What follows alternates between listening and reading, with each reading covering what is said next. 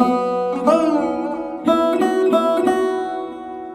नमस्ते मेरे प्यारे भाइयों और बहनों, मैं आपका अपना सोमोशी आप सुन रहे हैं द इंडियन माइंड शो। तो द इंडियन माइंड शो के आज के एपिसोड में हम बात करेंगे हमारे देश के दशा के बारे में। जी हाँ हमारे देश की दशा के बारे में। तो अगर आप पूछे कि हमारे देश की क्या खराब अवस्था है, पर उससे पहले मैं एक डिस्क्लेमर दे देना चाहूँगा। आज जो भी मैं बात करूँगा, वो मैं ना ही किसी पॉलिटिकल पार्टी के हित में बात कर रहा हूँ, ना ही किसी के लिए बात कर रहा हूँ। ये पूरी तरह मेरे राय पे डिपेंड करता है। तो आज का एपिसोड चालू करते हैं। तो सबसे पहले शुक्रिया मेरे को सुनने के लिए। चलिए बात करते हैं अभी हमारे देश की दशा के बारे में, जो मैं कह रहा था। तो हमारे देश की दशा, जैसे आप सबको पता है, अगर आप न्यूज़ देखते हैं या इंटरनेट थोड़ा बहुत फॉलो करते हैं तो आप सबको पता है कि अभी के टाइम पे हमारे देश की दशा बहुत ज़्यादा ख़राब है। जैसे आप सबको पता है, कोरोना वायरस अभी दुनिया की सबसे बड़ा समस्या है अभी कोरोना वायरस उससे क्या हो रहा है? जैसे आप सबको पता ही है, कोरोना वायरस से इन्फेक्ट होकर बहुत लोग मर रहे हैं। जैसे जो कोरोना वायरस चाइना से फैलना शुरू हुआ था, वो अभी पूरी दुनिया की सबसे बड़ी समस्या है। वो तो है ही अभी हमारे देश की समस्या। ऊपर से आप सबको तो पता ही होगा शायद कि दिल्ली में जो राइट लगा था। तो चलिए आज तो सबसे पहले मैं बात करूँगा कि दिल्ली में जो राइट लगा था वो किसके लिए लगा था? ऐसा आप सबको पता होगा कुछ दिन पहले हमारे जो सरकार है बीजेपी गवर्नमेंट उन्होंने एक ये पास किया था एनआरसी और सीए पे। जैसे एनआरसी बहुत पहले ही निकाला गया था आसाम के लिए, जहाँ पे जितने भी आपके रेफ्यूजीज है या बाहर से आए हुए जितने भी लोग हैं या इलीगल इमिग्रेंट्स जिसको हम बोलते हैं, उन सब के लिए एक लॉ निकाला गया था कि उनके पास अगर कोई लीगल डॉक्यूमेंट्स ना हो हमारे देश की तो वो हमारे देश में नहीं रह सकते। उनको डिटेंशन कैंप्स में भेज दिया जाएगा। तो वो अभी हमारे पूरे देश में लागू किया जा रहा है। तो तो उस लॉ के अंतर्गत हमारे देश में जितने भी इलीगल इमिग्रेंट्स रह रहे हैं, सबको सब के अगेंस्ट कोई बहुत कठिन स्टेप लिया जा रहा है। ये एक तरफ़ से बहुत अच्छा है, पर यहाँ पे थोड़ा सा ट्विस्ट है। जो कुछ दिन पहले हमारा पार्लियामेंट में पास किया गया सिटीजनशिप अमेंडमेंट एक्ट तो इस लॉ के अंतर्गत हमारे देश में जितने भी इलीगल इमिग्रेंट्स है, सबके ऊपर ये बहुत बड़ा स्टेप लिया गया है। एक तरफ़ से ये अच्छा है, जिससे हमारे देश में जितने भी इलीगल तरीके से जितने भी लोग घुसते हैं, उन, उनको भगाने का ये मतलब उनका जो इलीगल तरीके से घुसने का जो सिस्टम है, इसको हटाने का ये बहुत अच्छा स्टेप है। पर इसमें एक बहुत बड़ा ट्विस्ट है। ग्यारह दिसंबर 2019 में हमारे सरकार ने एक बिल पास किया मतलब जो बाद में बना सिटीजनशिप अमेंडमेंट एक्ट जो आपने सुना होगा सीएए के बारे में तो उसमें क्या लिखा हुआ है कि अफ़गानिस्तान, पाकिस्तान और बांग्लादेश में जितने भी हिंदू, सिख बुद्धिस्ट जैन, ईसाई, पारसी रहते हैं, उन सबको as a religious minority India में शरण दिया जाएगा और यहाँ पे उन सबको सिटीजनशिप दिया जाएगा और मुस्लिमों को नहीं दिया जाएगा। तो इसके अंतर्गत जो लोग एनआरसी से हट जा रहे हैं मतलब सबसे एनआरसी से जितने भी इलीगल इमिग्रेंट्स जितने भी आ रहे हैं हमारे देश में, उन लोगों को सबको तो डिटेंशन कैंप में भेजा जा रहा है। पर उनमें से जितने भी मुसलमान हैं, वो तो हमारे देश का सिटीजनशिप नहीं पा सकते। जहाँ पे सी के मुताबिक जितने भी हिंदू, सिख मतलब नॉन मुस्लिम जितने भी रिलीजन्स हैं, सबको सिटीजनशिप दिया जाएगा, पर मुस्लिम को नहीं दिया जाएगा। तो उस हिसाब से जितने भी मुस्लिम हैं हमारे देश में, इन सबको नहीं मिलेगा सिटीजनशिप इस, ये एक बहुत बड़ी समस्या है, जहाँ पे अभी मैं, कहना चाहूँगा कि सीए और एन के अगेंस्ट में जो लोग बोल रहे हैं, उनका कहना ये है कि मुस्लिम, ये एक एंटी मुस्लिम एजेंडा है हमारे सरकार का। जहाँ पे जो लोग इनके, इसके फॉर्म में बात कर रहे हैं, वो कह रहे हैं कि ये सही है क्योंकि हमारे देश से जितने भी इलीगल इमिग्रेंट्स हैं, वो सब जा रहे हैं। पर मैं कहना चाहूँगा कि सीए के अंतर्गत जितने भी हमारे मुस्लिम भाई हैं जो लोग इलीगली आए थे हमारे देश में, उन लोगों को तो कोई सिटीजनशिप मिल, मिलेगा ही नहीं। तो वो लोग कहाँ जाएँगे? वो लोग तब उन लोगों को डिटेंशन कैंप में गुजारा करना पड़ेगा अपना सारा जीवन। हमारे सरकार तो मैं हमारे सरकार से ये बात कहना चाहूँगा कि ठीक है, आप यहाँ पे रेफ्यूजीज़ के लिए ये ला रहे हैं बहुत सारे लॉज ला रहे हैं ताकि हमारे देश के आर्थिकीय में कोई प्रॉब्लम ना आए। पर मैं हमारे सर, सरकार से एक सवाल पूछना चाहूँगा कि हमारे पास इतना पैसा कहाँ है कि हम और रेफ्यूजीज़ को लाए, उनको सिटीजनशिप दे तो उनको आप जॉब कैसे प्रोवाइड करेंगे? जहाँ ऐसे ही हमारे देश में बहुत जॉब क्राइसिस चल रहा है, ऊपर से हमारे देश की इकोनॉमी तो शायद आप सबको पता ही होगी, हमारे देश की इकोनॉमी तो अभी बहुत ख़राब हालत में है। जहाँ आपको पता होगा येस बैंक वाला इंसिडेंट जहाँ पे येस बैंक पूरी तरह फॉल कर चुका है। ऊपर से हमारे देश का जो जीडीपी कुछ दिन पहले अगर आपने मेरा पिछला एपिसोड सुना होगा, जो फाइव परसेंट से नीचे उतर गया था, वो फाइव परसेंट से थोड़ा ऊपर उठा था, पर वापस फिर से गिर गया है। कुछ दिन, कुछ तीन दिनों पहले की बात कर, कह रहा हूँ मैं। और ऊपर से अभी हमारे शेयर मार्केट में निफ्टी का जो ये है, निफ्टी का जो रेट है, वो हज़ार हज़ार पॉइंट्स करके ड्रॉप कर रहा है, जो हमारे देश के लिए बहुत ख़राब है।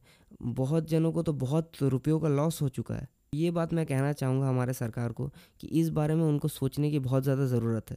ऊपर से दिल्ली में जो राइट लगा था, जैसे अगर आपने न्यूज़ फॉलो किया होगा, वो अभी मैं नाम नहीं लेना चाहूँगा, एक पॉलिटिकल लीडर ने कहा था कि अगर ये जो शाहीन बाग में जो प्रोटेस्ट चल रहा है या दिल्ली के सड़कों में जो प्रोटेस्ट चल रहा है सीए के अगेंस्ट में, वो अगर बंद नहीं किया गया तो वो कुछ स्टेप्स लेंगे बंद करने के लिए। फिर जो लोग सीए के अगेंस्ट में बोल रहे हैं और जो जितने लोग सीए के प्रोटेस्ट फॉर्म में बोल रहे हैं, उन सब के बीच में झगड़ा लग गया और उन सब के साथ घमासान मच गई और जो राइट की दशा ले ली, जो बाद में जैसे आप सबने अगर थोड़ा बहुत न्यूज़ देखा होगा तो आपको पता होगा, जहाँ पे बहुत खूना खूनी बहुत जन मरे, ऊपर से बाद में कर्फ्यू भी जारी कर दिया गया, पूरा इंसिडेंट को ठीक करने के लिए जो तीन दिन तक चला था। मतलब ये पूरा हमारा जो राइड चला था दिल्ली में, ये करीब तीन दिन तक चला था, जो मतलब आप सबको पता ही ये बहुत ख़राब चीज़ है। तो मैं हमारे सरकार से ये दरख्वास्त करना चाहूँगा कि अभी अगर आप एन आर सी सी ए ये सब के बारे में थोड़ा अगर ये सबको बंद रख के अभी हमारे जो करंट सिचुएशन है, जिस, जो अभी हमारे करंट सिचुएशन है, उन सब के बारे में अगर थोड़ा सोचे, जैसे हमारे इकोनॉमी की दशा अभी बहुत ज़्यादा ख़राब है, ऊपर से कोरोना वायरस का प्रॉब्लम तो आप सबको पता है ही। इन सब के बारे में अगर कुछ सोचा नहीं गया तो हमारे देश की अभी जो दशा है वो और ज़्यादा ख़राब हो जाएगी।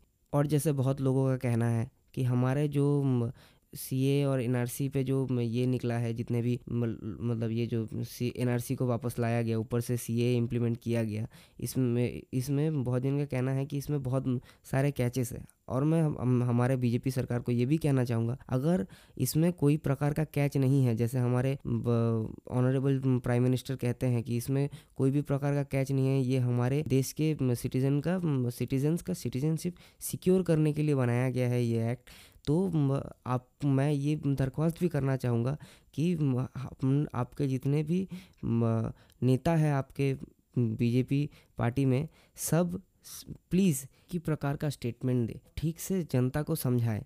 जैसे आपका एक पॉलिटिकल नेता कह रहा है कि हम इस देश से मुसलमानों को खदेड़ना चाहते हैं। कोई और कहता है कि ये हमारे देश के सिटीजन्स की सिटीजनशिप रक्षा करने के लिए है। अभी पता नहीं क्या चल रहा है।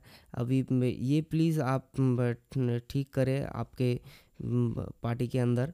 और मैं और एक बात कहना चाहूँगा, हमारे जितने भी लोग प्रोटेस्ट कर रहे हैं सीए और एनआरसी के अगेंस्ट में, कि आप उनमें से मतलब जितने जन भी प्रोटेस्ट कर रहे हैं, उनमें से बहुत जन को तो ये तक भी पता नहीं है कि सीए है क्या एनआरसी है क्या।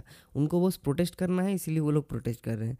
इसीलिए मैं उनसे दरख्वास्त करूँगा, पहले आप जान लीजिए, एनआरसी है क्या, सीए है क्या, उसके बाद उसके अगेंस्ट में आप प्रोटेस्ट कीजिए।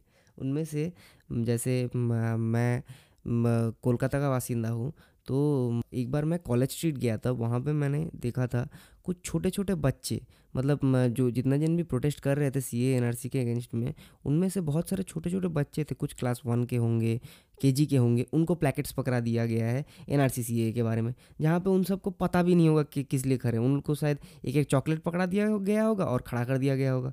इसका क्या मतलब होता है? यही बात मेरे को समझ में नहीं आ रही। जहाँ पे उन बच्चों का अभी पढ़ने लिखने का उम्र है, उन उस उम्र में उन लोगों को, उन लोगों से प्रोटेस्ट करवाया जा रहे हैं। अभी ये बात मेरे को समझ में नहीं आ रही। इसीलिए मैं अपने जनता से कहना चाहूँगा कि आप लोग प्रोटेस्ट कीजिए। वो आपका कॉन्स्टिट्यूशनल राइट है। पर आप पहले जान लीजिए कि आप किसके बारे में प्रोटेस्ट कर रहे हैं। उसके बाद आप प्रोटेस्ट कीजिए। जैसे हमारा और अभी जैसे हमारे जो सीए जो है एक्ट उस, वो, उसको तो सुप्रीम कोर्ट में लाया ही गया है। ऊपर से अगर बहुत जन कह रहे हैं कि हमारा ये बहुत असंविधानिक है। अगर ये असंविधानिक है तो वो सुप्रीम कोर्ट प्रूफ प्रूफ करेगा। उसके लिए आप सबको लड़ झगड़ने का ज़रूरत नहीं है। हाँ आपका कॉन्स्टिट्यूशनल राइट है, आप प्रोटेस्ट कर सकते हैं, पर आप कहीं भी राइट ब्रोक नहीं कर सकते। मैं सिर्फ़ प्रोटेस्टर्स के लिए नहीं बोल रहा हूँ एंटी प्रोटेस्टर्स के लिए भी बोल रहा हूँ ये बात। नहीं, वैसे मुझे भी लगता है कि हमारे देश के जो कॉन्स्टिट्यूशन है उसमें जैसे सीए जो है, उसमें तो हमारे ये थोड़ा एंटी मुस्लिम भी हो जाता है। इसीलिए मैं इसको मतलब उतना ज़्यादा सपोर्ट नहीं करता सीए को। हाँ पर मैं एनआरसी को बहुत ज़्यादा सपोर्ट करता हूँ, जहाँ पे हमारे देश में जितने भी इलीगल इमिग्रेंट्स हैं, उनके लिए हमारे देश का इकोनॉमी में बहुत बड़ा इफ़ेक्ट पड़ता है। जिसमें क्या वो लोग हमारे देश में इलीगली आते हैं, फिर यहाँ पे आके वो लोग नौकरी ढूंढते हैं, फिर वो लोग यहाँ पे आके नौकरी करते हैं। उससे क्या होता है, हमारे देश के ये में हित में जा जाता ही नहीं है ये। बस उनके पॉकेट वो लोग आते हैं मुश्किल से एक दो नौकरी ढूंढते हैं, फिर कुछ दिन नौकरी करते वापस अपने देश भाग जाते हैं। इसीलिए एनआरसी को मैं पूरी तरह सपोर्ट करता हूँ। और अभी मैं चाहूँगा बोलना कि फिर से मैं अपने सरकार को बोलना चाहूँगा, प्लीज़ प्लीज़ हमारे इकोनॉमी और जितने भी और प्रॉब्लम्स है, जैसे कोरोना वायरस इन सब के बारे में प्लीज़ कुछ सोचिए। नहीं तो अभी हमारे देश की दुर्दशा और बहुत बड़ी दुर्दशा बनने वाली है। तो प्लीज़ इसके बारे में कुछ सोचिए। और मैं अपने जनता से कहना चाहूँगा, जैसे इकोनॉमी का तो हमारे जनता पे ही डिपेंड करता है बहुत ज़्यादा कि हालत तो अभी बहुत ज़्यादा ख़राब है। तो फिर भी अभी हमारे जैसे कोरोना वायरस हमारे देश की और दुनिया की बहुत बड़ी समस्या है। इसीलिए मैं चाहूँगा कि आप सब सतर्क रहे, बस अच्छे से अपना हम हाथ मुँह धोया कीजिए और अपने आँख नाक में ज़्यादा हाथ मत डालिए। ऊपर से जब आप खांसे या स्नीस करें, तब आप नाक में, और मुँह के सामने रुमाल रख लिया कीजिए। तो उससे क्या होता है ना बहुत बहुत ज़्यादा प्रिकॉशंस रहता है। कब क्या पता क्या हो जाए। चलिए आज का एपिसोड मैं यहीं ख़त्म करना चाहूँगा। आज वैसे मैं बहुत ज़्यादा हाइपर हो गया था। आ, और अगर आप अभी तक सुन रहे हैं तो बहुत बहुत ज़्यादा धन्यवाद। और मुझे आप इंस्टाग्राम पे फॉलो कर सकते हैं द इंडियन माइंड ज़ीरो पे। ये मेरा यूज़र नेम है। और अगर आप मेरे को यूट्यूब पर सुन रहे हैं तो सर लाइक कीजिए सब्सक्राइब कीजिए। और आपके ये एन आर सी सी ए और ऊपर से कोरोना वायरस और हमारी इकोनॉमी के बारे में अगर कुछ व्यूज़ है तो नीचे कमेंट कीजिए। और चलिए तो यहीं मैं ख़त्म करना चाहूँगा। बहुत बहुत शुक्रिया।